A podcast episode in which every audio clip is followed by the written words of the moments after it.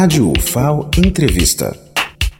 Estamos aqui com o professor Emerson Soares, que é o coordenador da Força-Tarefa de Pesquisadores da UFAL, que está acompanhando o derramamento de óleo no litoral nordestino e principalmente os efeitos aqui em Alagoas. E vamos saber, professor, como é que está o clima nesses dias. A gente sabe que os pesquisadores estão se desdobrando, que vocês estão trabalhando muito, viajando bastante, mergulhando, percorrendo vários quilômetros. O que é que vocês têm encontrado? Bom, primeiramente destacar o esforço desses pesquisadores. Se eu puder citar alguns deles, eu até seria infeliz na minha colocação, porque tem muita gente envolvida, não só o grupo de trabalho, mas também outras pessoas que também estão querendo se juntar conosco para ajudar. Mas destacar o trabalho do pessoal da unidade de Penedo ali, que tem feito um esforço acima dos limites dele lá, para dar resposta sobre a situação nos corais, o monitoramento nos manguezais, na região de Feliz Deserto, na região de Piaçabuçu, Forte São Francisco. O esforço da professora Marília também, que é uma pessoa muito experiente e viajou agora também para a reunião na Academia Brasileira de Ciências, trouxe muita informação. O esforço do professor Leonardo, enfim, o esforço de toda a equipe, professor Josué, professor Carlos, enfim. Mas o que nós temos então? A gente já está... O importante desse trabalho todo foi a união nossa. Que nós descobrimos que temos tanto potencial aqui dentro e tantos equipamentos que podem fazer análise que não precisa ir para fora. A gente pode fazer tudo por aqui. E é importante que a sociedade alagoana perceba que a Universidade Federal de Alagoas ela tem amplas condições de dar a resposta que a sociedade merece. Porque nós temos gente competente, envolvida e comprometida com o trabalho. Isso foi importante, é importantíssimo. O comprometimento de cada colega é um esforço, mesmo com recursos escassos que a gente está tendo, muitas vezes bancado pelo nosso próprio bolso. Mas a gente também, na articulação, através da FAPEAL, através da bancada estadual, para conseguir recursos, não para a gente ter recurso para uma diária isso, é para realmente fazer as pesquisas e usar em reagentes e equipamentos.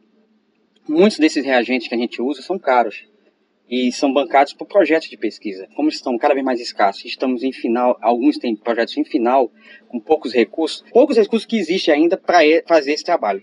Então, por isso a necessidade da gente se juntar, cooperar e, ao mesmo tempo, buscar recursos para o trabalho continuar. É um trabalho que vai levar alguns anos, como eu te disse, temos que criar um programa de monitoramento, porque os resultados ainda estão por vir. Agora a gente tem um resultado emergencial.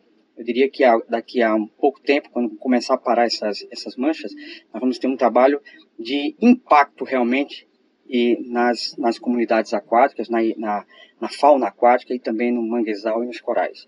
Então, o importante é, nós estamos envolvidos, todo mundo trabalhando, sem folga, dando aula, laboratório, campo. Dando aula, laboratório, campo, direto. E graças ao envolvimento de todos, a gente vai ter a resposta que a sociedade alagoana necessita, que o Nordeste necessita, que o Brasil precisa. E a sociedade tem procurado bastante vocês, né? Os pescadores, os empresários do turismo que estão com medo dos efeitos, as pessoas estão procurando os pesquisadores da UFAL. Isso é outra coisa positiva do povo nordestino e povo alagoano, que é a necessidade de resposta e de ajudar. Já recebemos oferta de ajuda, tanto financeira como também de equipamento, lanchas e, se for o caso, até alimentação e estadia para a gente ficar na localidade de Maragogi. Destaca o trabalho do Diego, lá do sindicato de lá. O Ibisco aqui, com um empresário, Vanderlei, que também ofereceu lancha, disponibilidade de mergulhadores, o que a gente precisar para poder monitorar os corais. O pessoal de Maragogi, o pessoal também de Feliz Deserto, Piaçabuçu. Então, há um esforço. E os pescadores, eu estava participando de uma reunião há 2 dias atrás, terminou ontem lá em Penedo, eu tive uma reunião com basicamente 60 a 70 pescadores.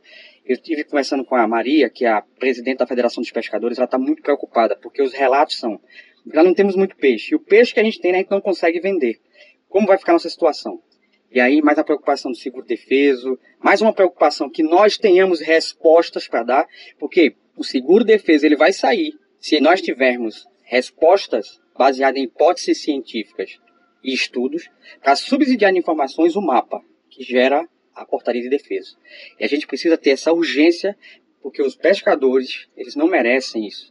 São pessoas que lutam, aí estão lutando por seus empregos, estão sentindo na pele, todo mundo está sentindo, mas o pescador em especial, que está vendo lá o seu apetrecho com problemas, o peixe com problemas, o peixe que ele captura não consegue vender.